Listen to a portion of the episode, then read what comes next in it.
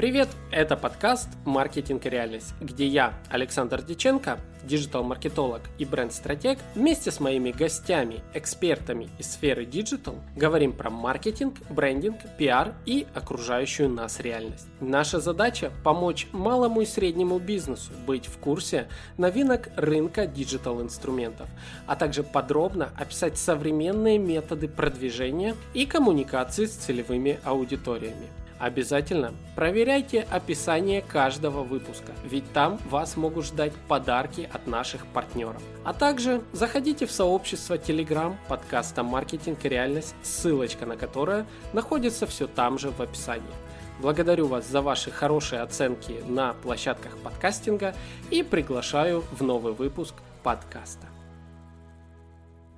Друзья, всем привет! С вами Александр Деченко, диджитал-маркетолог, бренд-стратег. И это мой подкаст «Маркетинг реальность». Друзья, сегодня у нас в гостях Артем Гусев, директор, основатель агентства «Глагол», которое занимается тем, что дарит нам спикеров, дарит нам хороших экспертов. И об этом подробнее Артем нам сегодня расскажет в очень интересном контексте. Артем, привет! Рад видеть и слышать тебя в подкасте. Саш, привет! Спасибо большое, что пригласил. Спасибо, что откликнулся. Не сразу у нас получилось, но тема настолько интересная, и у тебя такой интересный опыт, что я бы хотел сегодня поподробнее узнать. В частности, Артем нам сегодня расскажет, как попасть на одну из, наверное, самых желаемых для многих спикеров конференций TEDx, а, так как имеет непосредственный опыт организации TEDx мероприятий. И еще очень много мы сегодня узнаем.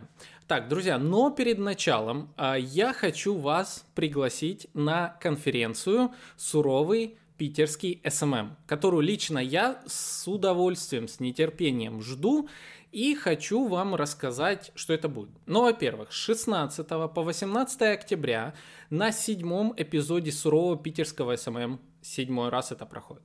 Соберутся ключевые игроки рынка интернет-маркетинга, чтобы обсудить новые инструменты и тренды в продвижении. Заметно, да, как я читаю прям. Вас ждут три дня, 8 потоков и 96 докладов. Друзья, короче, есть простыми словами, это конференция, на которой будет очень много крутых спикеров. Я сам э, с нетерпением хочу посмотреть, так как, к слову, там будут э, те спикеры, которые уже посещали наш с вами подкаст, а некоторые спикеры из категории подкастинга, некоторые из категории ТикТока, из категории SMM и так далее. Кому вообще эта конференция понадобится? Для руководителей малого и среднего бизнеса, если вы хотите найти крутых подрядчиков, для маркетологов, SMM и PR-специалистов, а также event-специалистов и блогерам, фрилансерам и разработчикам. Если кратко еще раз, там будет обо всем. Среди спикеров несколько. Анастасия Югова покажет инструменты ВКонтакте на 21-22 год. Дмитрий Тимирев объяснит, как тик в ТикТок получать подписчиков по 30-40 копеек на объеме. Татьяна Марта разберет, как снизить вероятность блокировки рекламы Facebook. Очень актуально, ну безумно. Сергей Воропанов, мэр Вологды, представьте, мэр Вологды на конференции, расскажет, как он стал самым популярным чиновником в ТикТок, зачем политику аккаунт в ТикТок и так далее. Также еще очень много экспертов из сферы и э, Инстаграма, и Фейсбука, и блогерства, и всего подряд. 96 различных прямых эфиров. Друзья, на офлайн уже билеты закончились, но на онлайн еще можно купить. Я буду лично смотреть в онлайне и приглашаю вас по промокоду «Реально», такой промокод «Реально», скидка 10% на онлайн-трансляцию и запись этой трансляции, что немаловажно, чтобы просмотреть все по порядку в свободное время. Так что, друзья, суровый питерский SMM вас ждет с нетерпением и мы с вами начинаем. Кстати, Артем, тебе вопрос. Ты будешь смотреть? Слушай, ну после такого интро, я так понимаю, у меня нет варианта сказать нет, поэтому да, с большим удовольствием. Но если кроме шуток, то кажется, что маркетинг, ну то есть найди любого предпринимателя и спроси, как у него с маркетингом. Ну есть у меня ощущение, что несколько скажут, у меня все отлично, а другим это будет интересно. Поэтому, мне кажется, исходя из самой темы, должен у нее быть охват. К тому же мэр, тиктокер, ну, в общем, надо смотреть. Столько тем там интересных нашел. Если честно, хотел даже попасть, но я не успел. Я, к своему сожалению, попасть как спикер. Я, к своему сожалению, очень поздно узнаю о многих мероприятиях, и когда уже они наступают, не успеваю. Так, ну ладно, Артем, давай знакомиться поближе. Расскажи нашим слушателям, э, чем ты занимаешься, чем твое, твоя компания занимается. Ну и вообще, давай о себе во всех красках. Да, знаешь, тот вопрос, который часто ставит в ступор. Расскажи о себе во всех красках, самое хорошее. Поэтому короткими штрихами. Я основатель бюро подготовки публичных выступлений «Глагол». К нам обращаются спикеры, когда им важно подготовить классные выступления на внешнюю площадку. Мы можем научить вас хорошо выступать, мы можем подготовить мероприятие, но базово мы помогаем построить речь после которой у аудитории что-то меняется. Вот это основная идея, вокруг которой построено бюро. Ты знаешь, есть довольно большое количество мест, куда ты можешь прийти сделать слайды. На ум приходит много компаний, Бонни слайд крутые, а, там отдельные специалисты, Тетраформ, ну, в общем, много, я могу долго, бесконечно продолжать. Но когда речь идет про публичное выступление, это такое, мне надо подготовить речь то там, ну, вроде как есть отдельные специалисты, точнее, они точно есть, и они, безусловно, очень крутые, но это все отли- отдельные персоналии. И вот у меня возникла идея какое-то время назад, а что если сделать такое пространство, место, когда тебе не нужно будет отдельно искать конкретного человека по рекомендациям, и ты можешь прийти, ну и довериться опыту ребят.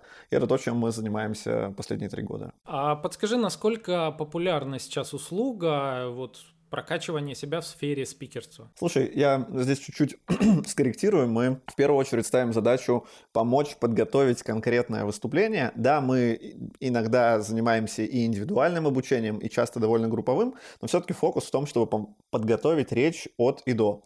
И здесь, э, ну, в период пандемии, понятно, все резко изменилось, упало и прочее, но сейчас уже довольно неплохо отскочил обратно, и люди приходят с задачей помочь подготовить пич, помочь выступить на, блоч... на большой площадке, иногда подходят с задачей помочь организовать крутой вебинар, ну и прочее, прочее.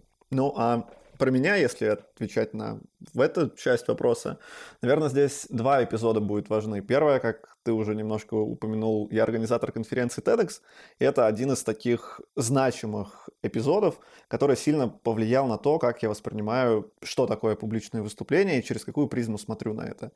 И второе, несколько лет я работал в Skyeng, если ты слышал про эту компанию, там довольно развита, довольно развита продуктовая культура. То есть там э, ребята все высчитывают в метрики, в верифицируемые эксперименты, гипотезы, интервью с пользователями и прочее. И настолько эта культура пропитана в компании, что там буквально все как продукт. Типа, нам надо э, построить переговорки, давайте продуктовый подход к созданию переговорок. Мы хотим сделать, чтобы у нас хозяюшка делала завтраки, давайте продуктовый подход к завтракам. Ну и там, знаешь, мы в полу в шутку говорили продуктовый подход ко всему, а, а по факту, ну, действительно, принципы, которые лежат в основе этого метода, они ложатся во многие сферы. И поэтому так и я там полу в шутку, полу всерьез решил эти методы переложить на публичные выступления, ну и сформировался как раз тот подход, а, который мы используем для создания выступлений, которым учим, продуктовый подход к публичным выступлениям. А можешь немножечко уточнить, э, в чем особенность? То есть вот э, продуктовый подход, как он выражается в подготовке к выступлениям? Угу. Да, здесь, э, знаешь, самое главное – это начать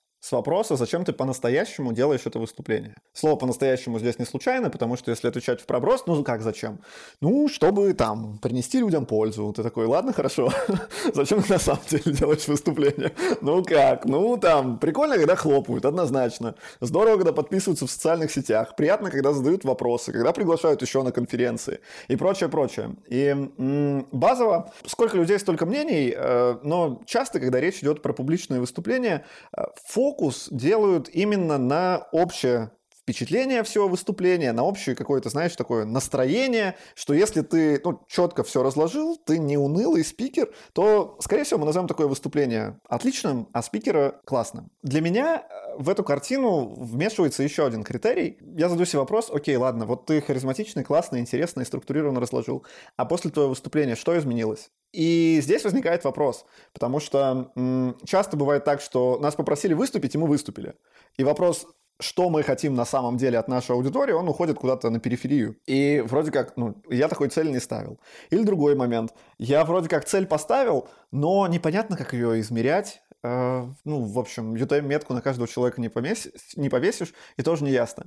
И для меня, как вот человека из продуктовой культуры, целевое действие аудитории после выступления – это его самая большая причина. То есть, условно, если м, спикер выступил спокойно, ровно, монотонно, там, без мега примеров, но он рассказал так, и его аудитория, конкретно та, которая сидит в этом зале, после этой речи стала что-то физически делать, попробовала новый подход, решила провести эксперимент, воспользовалась методом, о котором говорит спикер, значит, это, с моей точки зрения, очень крутое выступление. Ну и наоборот. Соответственно, если ты принимаешь эту концепцию за точку отсчета, что цель любого выступления – действия слушателей, то дальше все становится очень легко. Ты такой, окей, а, ко мне пришел спикер. Он, скорее всего, занят. У него нет всей времени жизни, всего времени мира. Типа, знаешь, там, не знаю, три года, чтобы поставить низкий прикольный голос, как у диктора. У него на подготовку речи 5 часов. Предприниматель, менеджер, кто угодно. И я такой думаю, окей, зачем ты хочешь выступить? Человек говорит какую-то задачу. Ну, если там самая базовая, хочу, чтобы у меня что-то купили.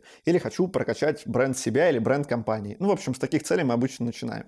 Я думаю, окей, в какие сферы мне нужно потратить время этого человека для того, чтобы он с более м- высокой вероятностью смог достичь цели? Короче, с чего начать? И ответ для меня здесь всегда однозначный. То есть Начинаешь ты всегда с аудитории, пытаешься понять, что у них за ожидание боли, затем ты выстраиваешь структуру, и только потом, в последний момент, делаешь украшения, э, голос, невербалику, перемещение и прочее. И подводя итог этому затянувшемуся ответу на твой вопрос, что такое продуктовый подход в публичных выступлениях, это некая попытка убрать из процесса подготовки не критично важные вещи и сфокусироваться именно в первую очередь на том, что важно слушателю и что приведет с большей вероятностью как раз к каким-то изменениям. А это в первую очередь аудитория, контент и затем уже все украшения и вау-моменты. Ты когда рассказывал за этот продуктовый подход, меня не покидала мысль, что это ты умеешь делать, а как это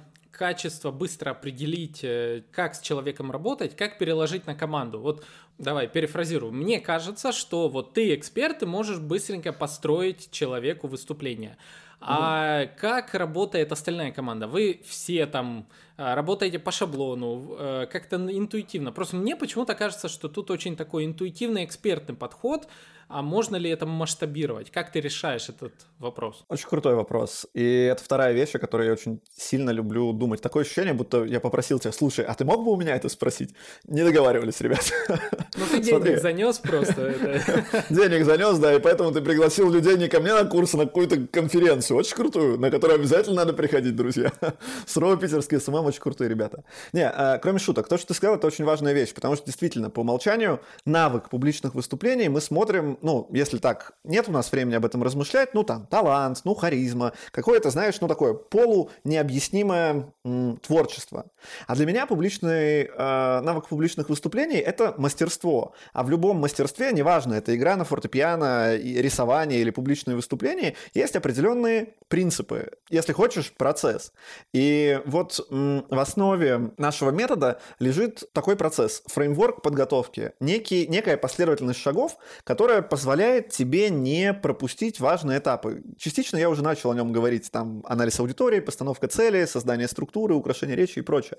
Но нельзя сказать, что вот мы взяли и такие откуда-то там на скрижалях самые первые в мире это поняли? Ну, конечно, нет. Да, там, если кто-то из слушателей читал риторику Аристотеля, то в целом, и он посмотрит на наш фреймворк, то он может заметить определенные параллели. Э, да, ну, то есть Аристотель тоже как бы говорит, не надо сразу все всем рассказывать, ты как бы пойми, зачем ты это говоришь, структуру создай, много раз повтори, и вот потом и прочее. Да? Э, но в основе системного результата лежит определенная последовательность действий. И да, действительно, многие специалисты и эксперты могут свою собственную последовательность действий выполнять интуитивно. Но, на мой взгляд, чтобы ты по-честному э, мог своим навыкам как-то управлять и развивать, тебе важно, как специалисту, еще раз в любой сфере, понимать, какие твои действия каким результатам приводят. И знаешь, делать какие-то штуки не на веру, а понимать зачем. Вот я говорил уже много раз, зачем анализировать э, аудиторию. Да, ну и вроде как общее место, типа, ну как, все от пользователя, там, клиентоориентированность, в зависимости от того, в каком поле вы находитесь. Ну, в общем, вроде как здравый смысл. Но если так на секундочку задуматься, а в чем прагматика? И вот давай сыграем в игру. Саша, э, на твой взгляд, в чем прагматика? Какой профит от анализа аудитории можно получить э, спикер и сама же аудитория? Слушай, ну, вопрос маркетологу, какой профиль от анализа аудитории? Да. Ну, наверное, понимать, что это аудитории дать как минимум. Совершенно верно. И знаешь, часто говорят про вот я выступаю, и люди сидят в телефонах, они меня не смотрят. И как-то первое, что приходит на ум, значит, а, ну я что-то сейчас делаю, что-то не так, говорю что-то не так, и поэтому люди не видят в этом ценности, и они куда-то ушли. Хотя, на мой взгляд, проблема произошла сильно раньше. Если ты с выбором темы промахнулся, то какой бы ты смешной, заботливый веселый не был, ну окей, на части аудитории это сработает, но по существу нет, да? То есть, чтобы удержать внимание зала, тебе нужно начать подготовку своей э, речи с вопроса, а что, собственно, именно твой зал, аудиторию интересует. И отвечая на вопрос про масштабирование, да, есть определенный процесс, и правда в том, что каждый тренер, каждый специалист, а в дальнейшем, ну и в целом каждый выступающий, он так или иначе этот процесс может под себя менять и подстраивать. Но есть какие-то, знаешь, вещи фундаментальные, которые составляют его основу, и их нельзя убрать. Там нельзя в моем мире подготовить выступление, если ты заранее не сформулировал цель. Потому что ну, тогда выходит, что все, что ты не сказал, все благо, потому что цели нет, просто делись информацией, информация хороша. Вот, поэтому м- вот эта часть прямо вообще никаких проблем. Процесс, да, он улучшается, да, там от версии к версии какие-то происходят изменения, но в своей основе он дает довольно прикольную рамку. И, кстати, а, в этом же для многих э, и ценность, что ты навык своего публичного выступления из такой интуитивной вещи – переводишь в очень такую понятную линейную систему. И тогда твое выступление, ты уже не зависишь там от музы, вдохновения, творчества, сколько раз ты кофе попьешь, пока там, ну, мысли будут приходить. А ты прям знаешь, как, с чего начать, чтобы не буксовать. И в этом, мне кажется, очень хорошая основа для дальнейшего развития навыка. Осознать свой процесс. Супер, супер. А, ты упомянул Аристотеля. Ждал, что прилетит. А, не, это очень интересно узнать, кем ты вдохновлялся, когда создавал вообще текущую свою методологию выступления. А, расскажи, поделись, может, книгами, может, учениями, может, э, лидерами мнений, кого почитать, послушать, посмотреть, чтобы, ну, уже понимать как-то интуитивно хотя бы или прям системно, изучить это дома. Наш подкаст э, «Маркетинг и реальность» — это место, где эксперты делятся как раз, где взять как практически применить и так далее. Ну вот, mm кем ты вдохновлялся и что советуешь почитать? Слушай, ну на вопрос, кем вдохновлялся, у меня есть несколько фамилий, э, без которых вообще не, ну, того, о чем я тебе говорю, не могло бы существовать. Первое, раз мы уже говорили про TEDx, это э, Крис Андерсон, у него есть книга «Слова меняют мир». Много выступлений и много книг есть с заголовком TED, так или иначе это такой определенный бренд в мире публичных выступлений, но книга написана самими организаторами, всего одна. И вот Крис Андерсон — это куратор этого проекта. Не он придумал TED, но он возглавляет его с 2001 или 2002 года, ну, в общем, очень давно. То есть идея выкладывать ролики в интернет — это от Криса. Тот TED, которым мы знаем, TEDx франшизы по всему миру, это тоже от его и команды. И вот этот человек, который сам подготовил большое количество выступающих на высоком уровне, собрал свои мысли и изложил их в книге. Вот так она выглядит, чтобы никто из э, участников не перепутал. Я для видео показываю, те, кто будет слушать, TED Talk «Слова меняют мир», э, первое официальное руководство по публичным выступлениям. В общем, эту книгу рекомендую отчаянно. Она, знаешь, в зависимости от того, на какой степени находится твой навык, от этой книги будет разная польза. Я бы не рекомендовал с нее начинать, потому что там не то чтобы много инструментов. Там, знаешь, такие принципы, какие-то удачные примеры. То есть я бы ее рекомендовал людям, которые уже преодолели страх публичных выступлений и думают, как отполировать свой навык. Вот здесь просто отчаянно рекомендую. Кучу примеров э, читать.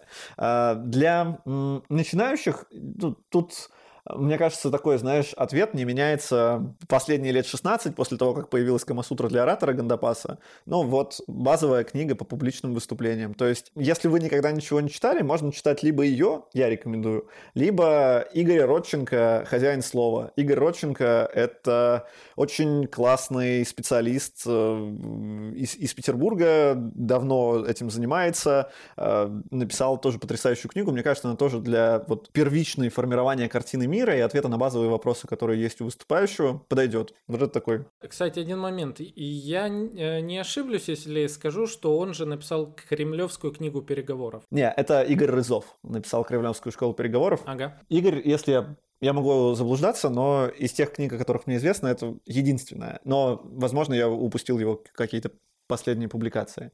Вот. И чтобы эту секцию с рекомендациями книг не затягивать, есть последний автор, которого не могу не рекомендовать. Это Нэнси Дуарте. Она не очень публичная, то есть если ты этой сферой не интересуешься, вряд ли она выйдет у тебя в строке поиска. Но по большому счету, вот я в своих размышлениях, когда говорю про публичные выступления, часто апеллирую к таким терминам старая и новая школа публичных выступлений. То есть нет смысла их гуглить, потому что вы ничего не найдете, к ним апеллирую только я. Но мне кажется, она очень хорошо как раз показывает разницу акцентов. Если мы говорим про старую школу, которая все-таки выходцы из телевизионной среды, из театральной среды, где очень большой акцент обоснованно делается на подаче, то вот это я называю старая школа, да, то в новой школе представителем, если не родоначальником которой для меня а, является Нэнси Дуарта. Человек, который идет, говорит о том, что в первую очередь все-таки э, контент, содержание, намерение, послание и затем все остальное.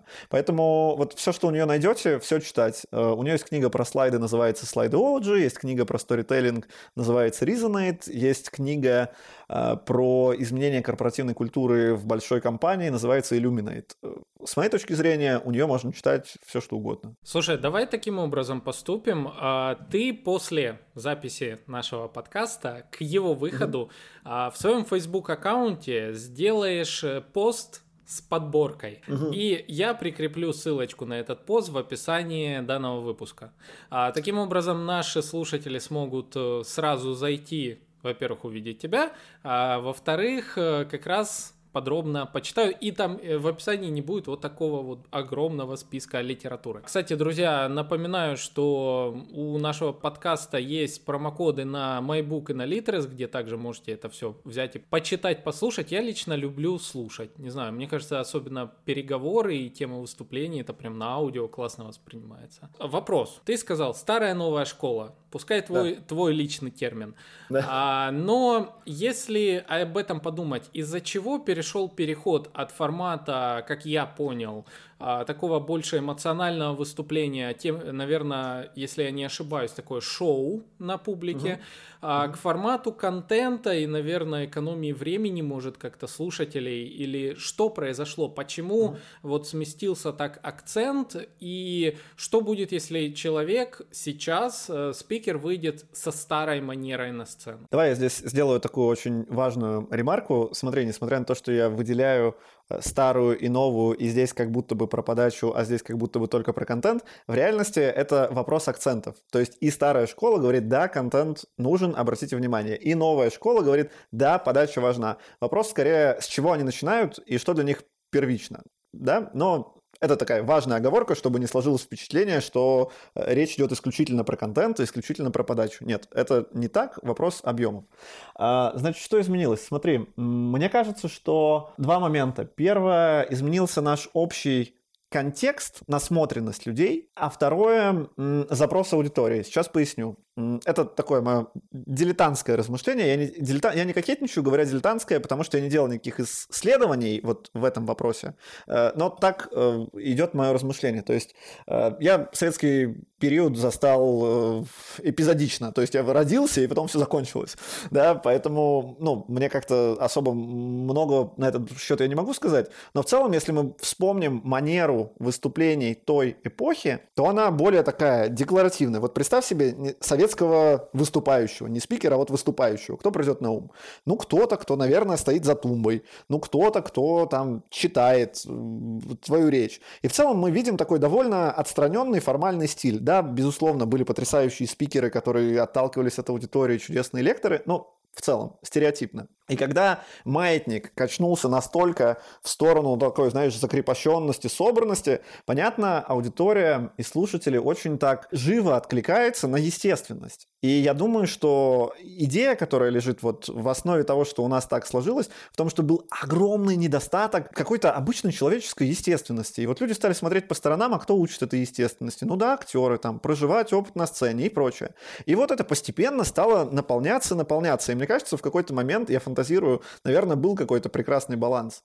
Но потом то, что я вижу э, часто, что маятник качнулся сильнее в другую сторону, и из, изначально хороших, правильных, ценностно верных вещей. Вспомни любых людей, кто занимается серьезно театральным. Там же э, очень большое уважение к зрителю, э, к, ко всему, что происходит. Да? Маятник качнулся дальше, и Осталось очень много формы, осталось много внешней составляющей. И у нас получается вагон одинаковых выступлений. Когда приходит спикер и говорит, привет, дорогие друзья, скажите, как вам меня слышно? Хорошо? А, может быть, мне говорит погромче, потише, как у вас тут э, в помещении тепло, светло. Поднимите, пожалуйста, руки те, кто и выступление превращается в набор штампов. Ну, то есть, может быть, где-то смешных. А, и да, кстати, пока я ехал к вам сюда, со мной была такая шутка. И, может быть, они сами по себе неплохие. Или там остроумные, и что угодно еще. Но м- часто за ними ну, нету э, какой-то м, цели, намерения. То есть это просто набор приемов, призванных для того, чтобы человек получил свой лайк. Первое, что изменился, изменился контекст. Да, то есть раньше нам не хватало вот этой вот естественности, в какой-то момент ее стал избыток. И второе, э, такая штука, если я как, как слушатель, ну не часто я вижу спикеров, то, конечно, живой человек, громкий, интересный, смешной, он мне очень сильно понравится, откликнется, вероятнее всего. Да, но вот смотри какой момент. Если ты подряд выступает перед тобой 10, 15, 20 выступающих, и они все одинаково харизматичные, интересные, классные, то рано или поздно вот эта внешняя составляющая, ты просто перестанешь ее замечать. Как есть такая штука, баннерная слепота, наверное, для твоей аудитории, да? Просто мы видим какой-то паттерн, и он когда-то был классный, когда-то был он эффективный, но он нам переелся.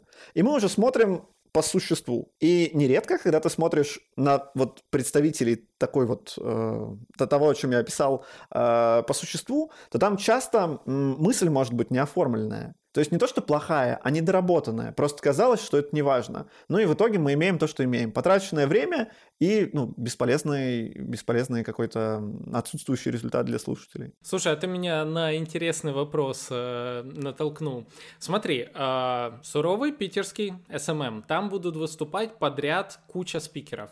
Угу. А, давай вдруг кто-то из этих спикеров будет слушать этот выпуск подкаста, дай им советы, как не смешаться с остальными. Какие клише спикеров существуют, а, которые вот, ну, прям уже бесят, возможно, которые не стоит применять и так далее. Ты можешь какие-то такие подобрать? Да, а подскажи, э, офлайн спикеры выступают, да? А спикеры выступают офлайн, но запись идет в онлайне. И угу. аудитория в большей степени, конечно, в онлайне, но в офлайне также. Окей, okay. uh, я поделюсь сейчас набором инструментов, которые, на мой взгляд, являются клише, которые я бы предложил либо не использовать, либо заменить на немного отличающиеся. Uh, первое с чем я часто сталкиваюсь, когда спикеры до начала выступления начинают с технических деталей. Что это значит? Человек выходит с микрофоном и тратит время аудитории на то, чтобы там подсыкать в него или поиграть в звукорежиссера, да, там раз-раз, меня хорошо слышно. То есть для меня это такой, и для многих, я думаю, базовый уровень. Come on, 2021 год, Илон Маск, ты знаешь вообще, что делает? Ты не знаешь, как микрофон пользоваться? Ну, не знаешь? Ничего страшного. Нет никаких проблем. Просто приди заранее на площадку, спроси. Это все аналогично касается кликеров.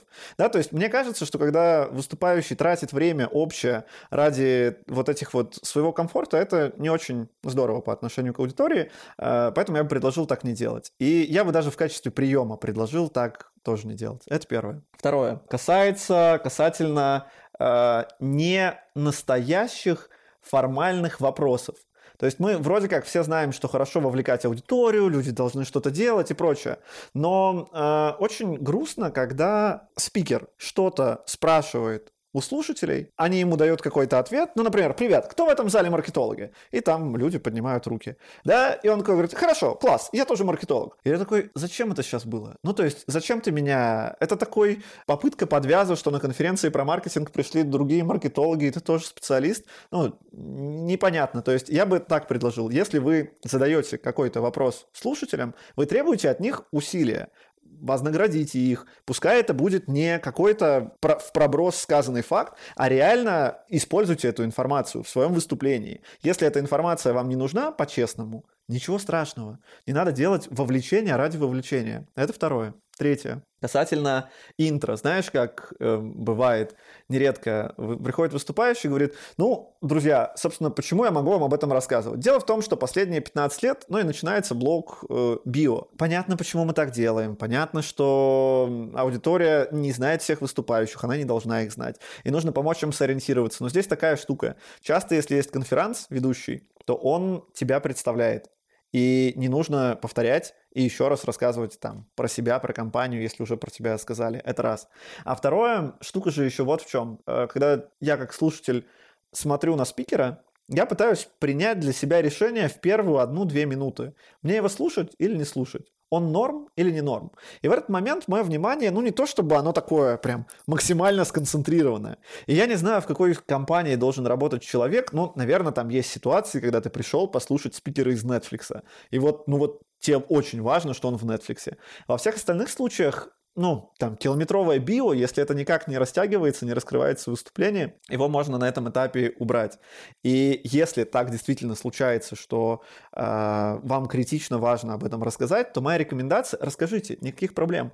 Просто пускай это не будут ваши открывающие слова. Расскажите историю, начните издалека, пускай там аудитория первый раз там хмыкнет, улыбнется, подумает, блин, ничего себе, спикер подготовился. Да? Они уже решат для себя, что готовы вас слушать, и вы скажете, и да, кстати, я там последние столько-то лет этим занимаюсь. Или в конце своего выступления, когда аудитория уже, у нее нет сомнений, вы принесли ей пользу, они понимают, реально классный человек, я бы хотел с ним, ну, задать вопрос профессиональный. И ты говоришь, вот, кстати, да, мои контакты и прочее. В общем, Третье, э, придумайте не такой шаблонный, не клишированный способ начать.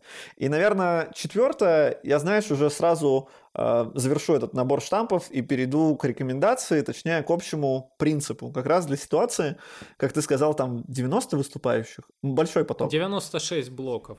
Да, очень много спикеров. И я думаю, что здесь базово работает э, правило контраста.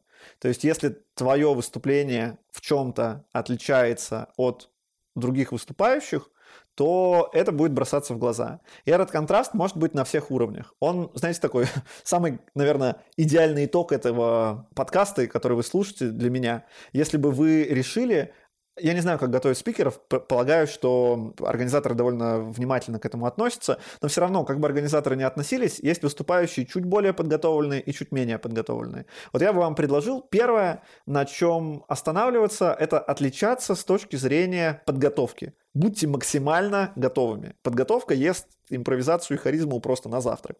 Да, поэтому это первое. Второе, за счет чего может быть ваш контраст? За счет стиля. Все выступают сидя, выступаете стоя. Все стоят, сядьте на сцену. Все выступают со слайдами, выступаете без слайдов. У всех флипчарт, э, выступаете без него. Ну, то есть вы можете легко придумать какую-то форму внешнюю, от, которая будет вас чуть-чуть отличать. Я вспоминаю, у нас был случай такой, конференция, не могу вспомнить название, дизайнеров. Там было мало выступающих, всего человек 7 или 8, но вот у организаторов случилось чудо. Они смогли так подготовить свой зал спикеров, что они прямо действительно вот очень-очень-очень хорошие выступления. Семь человек. И один выступающий, я не помню, то ли там замена произошла в последний момент, то ли просто что-то сломалось. Но он пришел э, с листочком. То есть до этого там зал разрывался в овациях, все потрясающе. Тут спикер выходит тихонечко, садится на край сцены и начинает читать. Ну, с точки зрения контента на уровне всех остальных. То есть специалист делится своими работающими инструментами. Но с точки зрения всего остального вообще полный фиаско. То есть, знаешь, испанский стыд, когда делает другой, а ты думаешь, господи, почему мне это так плохо? Вот это оно. И знаешь, кого обсуждали все время до конца конференции? Ну, логично, вот этого человека. Потому что контраст, да? И я ни в коем случае не говорю, что вы должны быть тем неподготовленным человеком. Не, скорее всего, тех неподготовленных, ну, скорее всего, они еще будут. В общем, будьте тем другим. И мне кажется, что это помимо формулировки контента, отталкиваясь от потребностей аудитории, это, наверное, второй инструмент, э, который, мне кажется, так среднесрочно может дать вам очень-очень классный результат. Аудитория и контраст. Супер. Так, я надеюсь, нас э, выступающие услышали и они это все применят. Я проконтролирую, буду смотреть в онлайне. Ты тоже обязательно смотри. Все проконтролируем. Так, ну, а теперь давай, наверное, поговорим про TEDx. Я, может, ошибаюсь, но все то, что ты сейчас назвал, я видел в выступлениях на TEDx. А. Для меня лично это, ну, один из любимейших форматов выступлений, за которым я наблюдаю, я смотрю а, зарубежные выступления в TEDx, я смотрю русскоязычные выступления, смотрел украинские выступления, по-моему, даже однажды были. А, и давай для начала расскажи, э, в чем суть вообще TEDx, почему этот бренд на слуху, чем и чем отличаются выступления на TEDx от всех остальных? Во-первых, я хочу тебя поблагодарить за то, что ты один из немногих, кто говорит TEDx э, и понимает, что есть разница между TED и TEDx. Я предлагаю вначале начать с этого, а потом погрузимся в детали.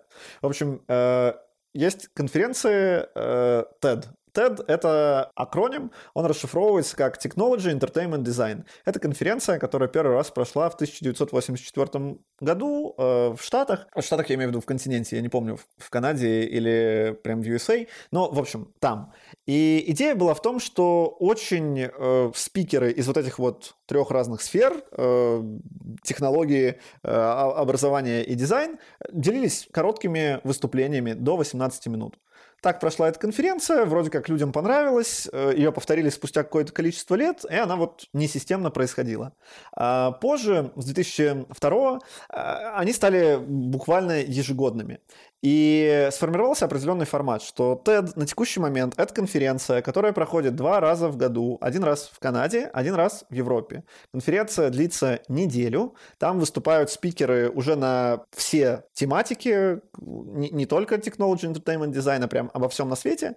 И у каждого выступающего, кем бы он ни был, Нобелевским лауреатом, меценатом, основателем или волонтером, у них есть тайминг до 18 минут. Им нужно подготовить выступление об одной идее, достойной распространения. Такая большая концепция вокруг конференции TED, слоган, если хочешь, это идеи, достойные распространения.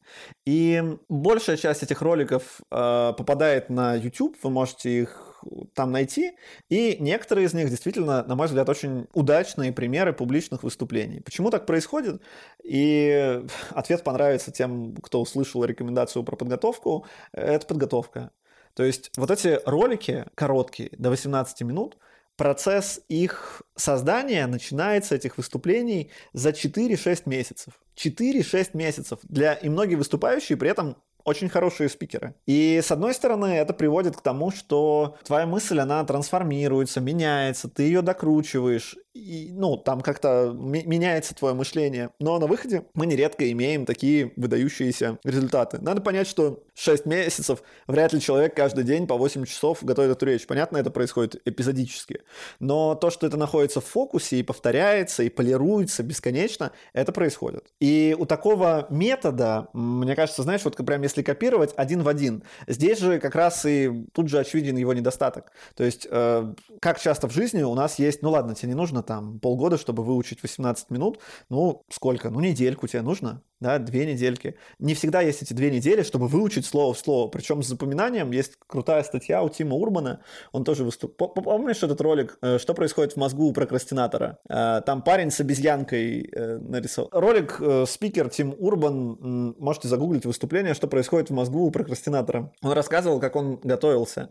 И он поделился концепцией про запоминание, очень точной. Он говорит, что человек проходит несколько этапов в процессе запоминания. То есть вначале ты ничего не запоминаешь, дальше ты вроде запомнил, что такое как, но тебе нужно припоминать. Это знаешь то, как мы часто в школе делали или в университете. Ты вроде в теме не разбираешься, что-то там перед парами прочел, и вот рассказываешь, и такой м-м-м, туда. Ну, в общем, твой разум, он в том, чтобы вспомнить следующее слово и сказать то, как сказал автор. И понятно, что когда ты не знаешь, что ты хочешь сказать, тебе вообще ни до какой, ни, там, ни до подачи, ни до ясности, ни до чего другого.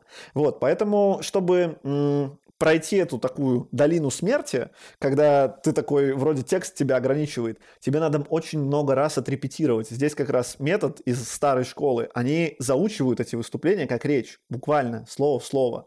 Да, и после, у тебя есть полгода, ты можешь выучить это как речь, и после N повторений как раз возникает, знаешь, такой уровень запоминания, Тим Урбан говорит об этом как об уровне запоминания песни Happy Birthday. Да, то есть, ну, мы столько раз ее повторили, что ты можешь ее там чуть ли не в обратную сторону э, рассказать. То есть, ты можешь мыть руки, петь Happy Birthday, бриться, петь Happy Birthday, там, отжиматься, плохонько, но все равно петь, петь Happy Birthday. Ну, в общем, и тогда у тебя появляется свобода, и ты можешь расставлять акценты. Но чтобы до этого уровня прийти, нужно вложить кучу времени. А вот здесь можно небольшой вопрос? А, да. Ну, у нас же как в реалиях бывает. Сказали за полгода, ты пять да. месяцев и там сколько-то не помнил и вспоминаешь там за неделю до выступления, дай бог. А я не привожу ничей пример, тем более свой. Любые совпадения с людьми случайные. Случайные. Хотя в моей личной практике обычно бывает как? Тебе сообщают, что надо выступить за там, допустим, две недели от силы.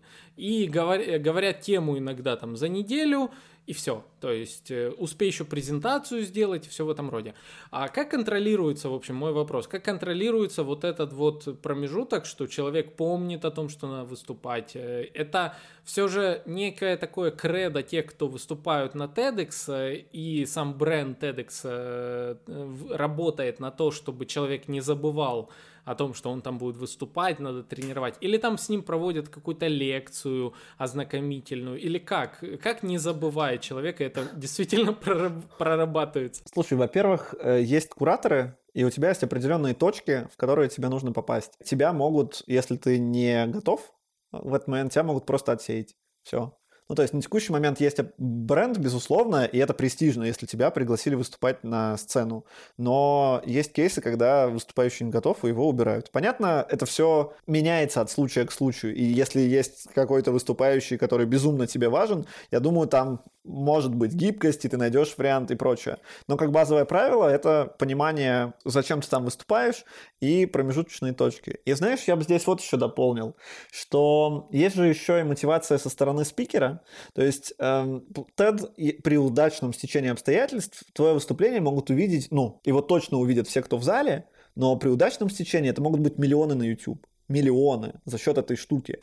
И поэтому многие выступающие, они же говорят об этих вещах не потому, что они такие, блин, знаешь, у меня цель в жизни выступить на TED. Не, у них цель то в том, в чем они занимаются, не знаю, там, в экологии, в помощи людям, в создании книг, я не знаю, разные сферы. И это всего лишь один из способов об этом рассказать.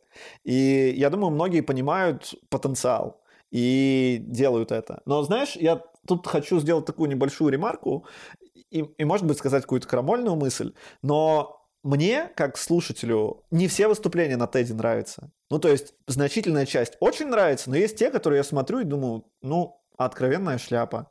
Да, и я не говорю сейчас про TEDx. TEDx — это такая франшиза, ты можешь получить лицензию, ее, ну, не надо платить за это денег, но там довольно такой немножко сложный процесс, поэтому многие на нем отсеиваются. Вот у меня, например, была такая франшиза, когда я делал мероприятие в Питере, да, и мероприятие по лицензии, наверное, франшиза, можно замазать это слово, замажьте его из ушей своих, э, лицензия. На TEDx, когда их готовят независимые организаторы, понятно, что если человек первый раз пробует скопировать формат, оно не будет идеально. Ну, то есть, и ждать, что все, что вы видите с лейблом TEDx, будет точно так же, как TED, это, безусловно, нет. Но я говорю о том, что некоторые выступления даже на TED, мне как слушателю, они, ну, спокойно, некоторые кажутся спорными. И это нормально. Я думаю, нам, как спикерам, всегда надо быть готовым, что ну, часть аудитории может быть не зайти. Я уверен, другие люди счастливы от этих выступлений. Поясни еще чуть поподробнее. TEDx — это как... Э, на него надо получать лицензию и готовят туда местные организаторы. TED, Да. как конференция, она проходит э, где? В России. Можно ли спикеру из России попасть на TED э, или только на TEDx? Как это работает? Слушай, проходит ли в России TED? Нет, в России не проходит. TED э, в Европе и в Канаде. Вот Канада практически никогда не меняется, а в Европе оно путешествует по разным локациям. Я, например, был на TED Global в Женеве в 2016, по-моему, году. Ну, в общем, он там меняет локации. Я не помню, он где еще в Токио, по-моему, был. В общем, много где. Теперь как спикеру попасть? Я на вскидку, мне кажется, русскоязычных спикеров на TED был один или два. Ну вот, очень такое незначительное количество. Попасть на TEDx локальный, э, понятно, сильно проще, и благо у нас есть несколько очень мощных команд, которые делают это, боюсь свести заблуждение, но там большое количество повторений, и то, что они делают, это действительно максимально приближено к тому опыту, который вы можете получить. Это э, команда TEDx Moscow, TEDx э, Покровка Стрит, TEDx Садовая Ринг. Вот в эти три штуки я бы шел с равной степенью уверенности, что там все будет хорошо. А ты знаешь требования для спикеров для того, чтобы его пригласили на TEDx? Ну, ну а точнее обычно как приходит, спикер сам стучится к да. организаторам, что у него должно быть за плечами? Ты знаешь, э, тут я переформулирую твой вопрос, как стать спикером TEDx, да, или TED? Да, да. Первое, что бы я не рекомендовал делать, не писать организаторам «Привет, сделай меня спикером», потому что им многие пишут, люди с таким заходом, и у всех классные идеи, и все специалисты, то есть это, ну, вряд ли приведет вас к тому результату, который вы хотите. Дальше процесс набора выступающих в команду, он отличается в зависимости от каждого организатора. Но базово есть такие сценарии. Бывает, что организатор сам составляет линейку спикеров. И тогда он просто адресно там вместе с командой делает приглашение. Это отдельные люди, вам туда попасть будет, скорее всего, сложно. Это первый сценарий. Второй сценарий. Спикер с командой выбирает 3-6 э, э, человек и оставляет одно-два открытых места, куда можно прийти в качестве кастинга. И здесь все очень просто. Вы э, заходите на сайт TED.com, там есть раздел Attend, посетить мероприятие. Вы там выбиваете свой, свою страну, свой город, и у вас будет список всех предстоящих официальных мероприятий TEDx в вашем регионе. И там есть контакты организаторов. Вы переходите на страничку, как правило, там есть Facebook, просто подписываетесь на этого человека. Если у них есть сайт у ивента, то на сайт ивента заходите, и там, как правило, есть вся необходимая информация. Вот это второй путь, самый такой, мне кажется, реалистичный и быстрый. И третий, для игры в долгую, есть еще такой формат TEDx Salon. Это промежуточные мероприятия, которые проходят э, между большими ивентами. Их отличие в том, что там может быть э, один или два выступающих, а не целая конференция. И больше формат такой, знаешь, похож на метап. Ну, то есть ребята делятся там, ценность больше в том, чтобы обсудить. Не то, чтобы там кого-то послушать, хотя выступающие классные, но вот именно по взаимодействию друг с другом. И там, я думаю, можно уже в более неформальной обстановке э, познакомиться как раз с локальным организатором и узнать конкретно у него, а как он набирает спикеров. Вот я бы предложил три таких сценария. Ты прям круто помог разобраться во всех э, подкатегориях TED. Что такое TED, что такое TEDx, TEDx, э, TED салон, TEDx салон или TED салон? TEDx салон. TEDx да. Друзья, ну, конечно же, этот выпуск подкаста заслужит все пять звездочек на Apple подкастах и лайк страничке Артема на Фейсбуке. Обязательно. Совершенно верно. А, так, ну, а, у нас осталось не так много времени. Давай, ну, наверное, дай, пускай будет три совета для людей, которые хотят только стать спикерами, вообще выступать куда-то. А возьмем именно тех, кто не выступал кто, у кого нет опыта. Три самых главных совета. Три самых главных совета. Первое, прежде чем готовить выступление, ответьте на вопрос, зачем пришли туда слушатели. Что у них болит, с какими ситуациями они сталкиваются, какие у них ожидания, в чем ваша экспертиза может помочь решить их проблемы и задачи. Это первое. Второе, четко сформулируйте, зачем вы рассказываете, рассказываете эту речь. Прямо пропишите себе цель выступления, ответьте себе на вопрос, что я хочу, чтобы мои слушатели сделали, после того, как я закончу говорить. Именно сделали. Не подумали, не вдохновились, не мотивировались, а вот прям конкретно физическое действие. Здесь подсказка. У вас будет тем больше отклика и виральности у вашего выступления, чем больше пользы вы принесете. То есть, если вы будете людей всячески подталкивать к действиям, выгодных именно вам, поставьте после моего выступления лайк, купите у меня и прочее, то будет определенный процент людей, которые откликнутся, но таких, скорее всего, будет меньшинство. Если ваш основной посыл будет направлен на то, как ваша аудитория за счет вашей экспертизы или там инструмента, который вы рекомендуете, может решить их задачи, тогда отклик и результат от такого выступления будет максимальный. И ваш бренд как специалиста, эксперта, как человеку, которому можно доверять, э, тоже очень сильно разовьется. Но начинается это все с ответа на вопрос, а что я хочу, чтобы слушатели сделали после того, как я закончу говорить. Это второе. Ну и третье, про создание выступления, скорее такая рекомендация по развитию навыка, не стремитесь улучшить сразу все аспекты в своих публичных выступлениях. Попробуйте, когда вы анализируете свою речь, смотрите запись, а, попробуйте выписать список вещей, которые вы бы хотели докрутить, и выберите всего одну-две один-два аспекта, которые вы улучшите в следующий раз. Итак, выступление за выступление, раз за разом, постепенно улучшая, вы сможете увидеть значительную разницу в формате было-стало, не пытайтесь все сделать за один раз. Таким образом, три совета. Начинать с аудитории, ответить на вопрос, что я хочу, чтобы сделали, и улучшать навык постепенно, а не стремиться все починить с одной попытки. Отлично. Артем, большое тебе спасибо за такой интересный выпуск. Я лично протестирую все твои советы. А, зайду по ссылочкам важным. А, мне много инсайтов интересных. И я, кстати, хочу почитать книжечки, которые ты порекомендовал. Поэтому еще раз напомню тебе, что ты пообещал нам сделать пост в своем фейсбуке. Давай, внесем немножко ясности. Ты меня попросил, а я буду рад тебе помочь. Вот так. Это, кстати, не запланировано, но...